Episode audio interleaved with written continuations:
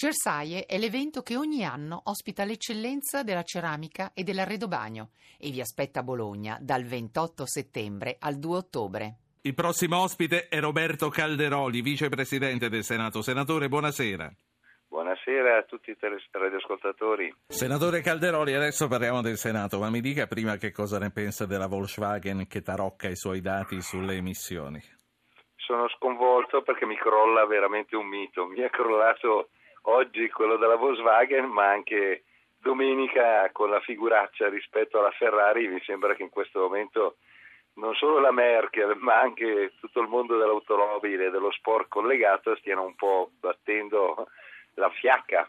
Senta, io l'ho chiamata per parlare con me e con gli ascoltatori delle questioni soprattutto legate al Senato, anzi agli ascoltatori ricordo che per intervenire hanno due numeri come sempre ai quali mandare un messaggio, se è un sms al 335 699 2949, se è un WhatsApp al 335 699 2639. Senatore Calderoli, mentre il Partito Democratico fatica a trovare la quadra al suo interno, lei ha avviato una sua resistenza personale minacciando milioni di emendamenti. Ma vede, la mia è una minaccia costruttiva, cioè fin dall'inizio ho dato la mia disponibilità rispetto al fatto di scrivere una buona riforma, una riforma che serva al Paese, e invece sono profondamente deluso della riunione della direzione del PD di quest'oggi, dove tutto il dibattito si è ancora incentrato sulla elettività del Senato. Quello è un falso problema, viene dopo di tutto. Prima bisogna stabilire che cosa fa il Senato, perché se le funzioni sono quelle che sono uscite dalla Camera dei Deputati, sostanzialmente il Senato non fa niente, non serve a niente, quindi tanto vale abolirlo e diventerebbe veramente un costo inutile, così come non si è discusso di quelle che sono le funzioni delle regioni che sono state di fatto soppresse, e ancor di meno si è discusso del sistema dei pesi e dei contrappesi che c'è in un sistema democratico come il nostro, perché attualmente la maggioranza che dovesse vincere le elezioni non solo sceglierebbe il Premier e il Presidente della Camera, ma purtroppo prenderebbe anche il Presidente della Repubblica, buona parte della Corte Costituzionale, cioè quindi anche gli organi di garanzia, e questo è un rischio della tenuta democratica del Paese. Quindi l'obiettivo suo della Lega è quello comunque di non farla andare in porto questa riforma a questo punto? No, se Renzi è disponibile a farla bene, noi diamo il nostro contributo, entro il 15 di ottobre siamo disponibili a vararla. Per scrivere una schifezza, no, mi spiace, non ci stiamo, non tanto per l'elettività del Senato, che per me è veramente un problema secondario, anche se credo che dovrebbero scegliere i cittadini e non certo i consiglieri regionali, i senatori, ma perché non oso pensare a un partito che col 25% grazie al ballottaggio dovesse conquistare una maggioranza artificiale e controllare tutto e tutti. Questo si chiama fascismo. Senta, la faccio parlare con un ascoltatore che chiama da Agrigento, è il signor Benedetto. Benedetto, buonasera. Buonasera Ruggero e buonasera al senatore. Allora, io facevo una piccola riflessione. Siamo sicuri che annullare il bicameralismo perfetto sia la soluzione di tutti i nostri mali? Non è che invece ci portiamo dietro una classe politica dalla più corrotta al mondo, ci portiamo inefficiente come sistema paese? Quindi io penso che annullare o comunque rendere il Senato un dopolavoro per dei sindaci e dei consiglieri regionali. Esattamente, non penso che sia la soluzione per tutti i nostri problemi. Signor Benedetto, grazie. Io chiedo al senatore Calderoli, prima di rispondere a questa domanda che è piuttosto complessa e apre una serie di questioni come quella che sembrava archiviata, sembrava che tutti fossimo d'accordo comunque a superarlo, il bicameralismo perfetto. Senatore Calderoli, ma il bicameralismo perfetto era proprio da buttare? Grillo dice di no, lei che cosa dice? Guardi, se in nessun paese al mondo esiste più il bicameralismo perfetto, bisogna farsene una ragione. Io credo che la modifica del bicameralismo perfetto sia una cosa necessaria, indispensabile per i tempi e i costi che un bicameralismo perfetto comporta. Però, come diceva il nostro radioascoltatore, il livello della classe politica deve elevarsi. Il livello della classe politica di solito è conseguente all'espressione del voto dei cittadini. In questo caso, facendo votare i consiglieri regionali e non già i cittadini, non abbiamo più nemmeno la sovranità popolare. Questo mi preoccupa.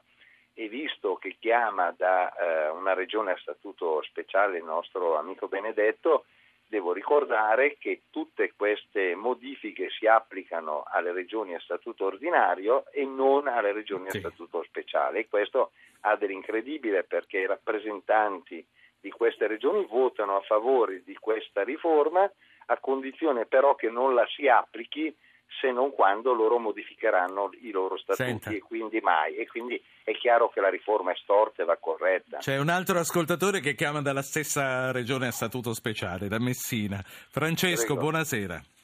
Buonasera anche a lei. Stavo ascoltando il senatore Calderoli e saluto. Però mi sembra, il mio intervento va sulla stessa linea, però volevo chiedere questo: come mai si è girata, per così dire, la frittata?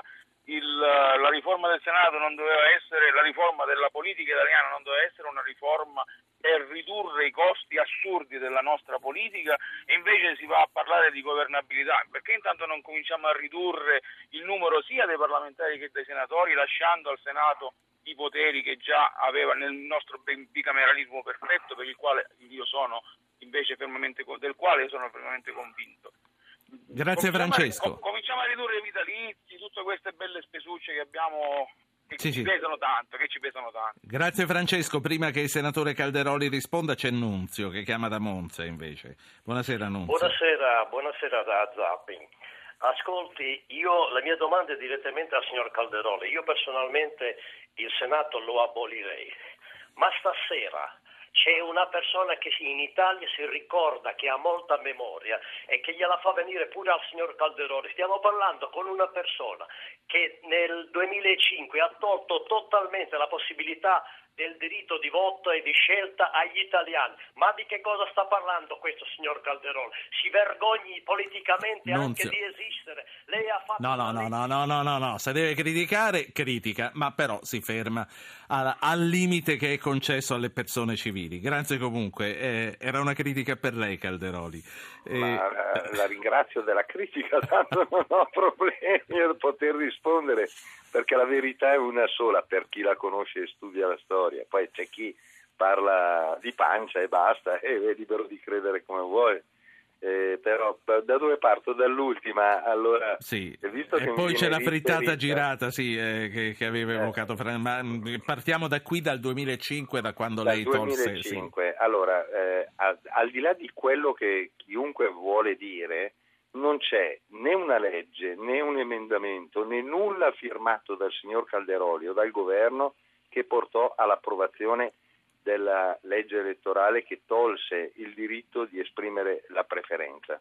Quella legge nasce mentre io ero al governo con Berlusconi, questa è la mia responsabilità e null'altra, perché non ci fu neppure una proposta del governo, e una proposta che passò proprio perché venne posto in essere un ricatto da parte dell'UDC, che non avrebbe votato una riforma costituzionale se non si fosse ritornati a un sistema elettorale come quello evocato dal nostro ascoltatore. E qui possiamo collegare la seconda e la prima domanda. Tra l'altro io sottolineerei anche che uscivamo da un periodo storico in cui le preferenze erano fortemente sotto attacco per una serie di disguidi che avevano provocato. Quindi abbiamo fatto anche un referendum che aboliva la preferenza multipla, però al di là di questo, quella legge elettorale venne approvata per far passare una riforma costituzionale che riduceva non solo il numero dei senatori, ma anche il numero dei deputati. Calderoli, poi la saluto, lei sa che Zapping è fatto così. Allora, eravamo rimasti alle preferenze, al Porcellum e a tutto il resto. Poi c'era il primo ascoltatore di Messina sulla difesa del bicamerale perfetto e sulla frittata girata, perché quello che andava tolto erano i privilegi dei politici. Guardi, io ritorno alla all'intervento che ho fatto prima, il bicameralismo perfetto non ha più senso di esistere, né noi possiamo più in un periodo di crisi permettercelo. Dobbiamo garantirci gli strumenti di garanzia, al di là del fatto che ci sia il bicameralismo perfetto. Questi strumenti di garanzia si chiamano Presidente del Senato, che col testo Renzi andrebbe alla maggioranza, il Presidente della Repubblica, che andrebbe alla maggioranza, la Corte Costituzionale, che andrebbe alla maggioranza. Poi se uno vuol ridurre i costi della politica, se abbiamo ridotto a un terzo il numero dei senatori, riduciamo a un terzo il numero dei deputati. Peccato che Renzi non lo voglia fare. Poi lui dice di avere i numeri a suo vantaggio, che ha la certezza di poterlo far passare. Io non lo so, quest'aria non la sento in Senato, anche perché nei giorni scorsi Renzi ha dimostrato di avere un po' dei problemi sul far di conto, perché ha detto da 70 anni aspettiamo una modifica della Costituzione.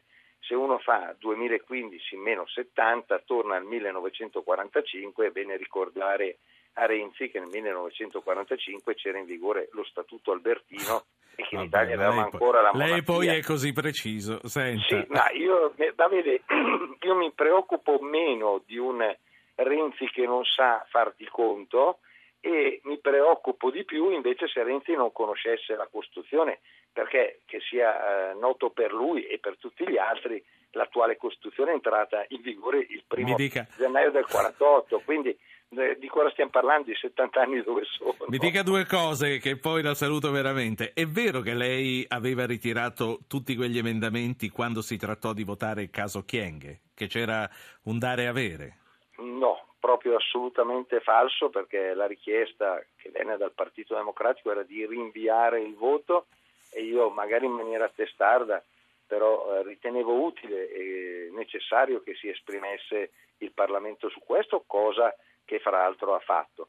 Se io ho ritirato gli emendamenti era perché a fronte di un passaggio diretto in aula, ritirando gli emendamenti, il buon senso avrebbe suggerito di rimanere ancora un po' in commissione e eventualmente trovare in commissione la soluzione per i problemi che c'erano. Quindi se qualcuno ha dei dubbi aspetti mercoledì mattina alle ore 9 e vedremo. Roberto Calderoli potrà arrivare da me al governo. Roberto Calderoli, vicepresidente del Senato. Per me è l'obiettivo, e questo per me deve essere l'obiettivo prioritario. Ce l'ho fatta nel 97 con Prodi, non vedo perché non riuscirci con Renzi. Adesso, allora, aspettiamo mercoledì mattina. Senta, lei è uno storico esponente della Lega, lei corre un po' come battitore libero nella Lega, non la vedremo mai in felpa? Ma io la felpa la metto praticamente tutti i fine settimane, perché mi sembra uno strumento assolutamente utile per coprirsi dal freddo. Io ho ascoltato con attenzione le sue previsioni meteorologiche per vedere se preparare la felpa per domani, però in Senato non mi fanno entrare, quindi devo metterlo solo il fine settimana appena esco da questa gabbia di matti. La saluto.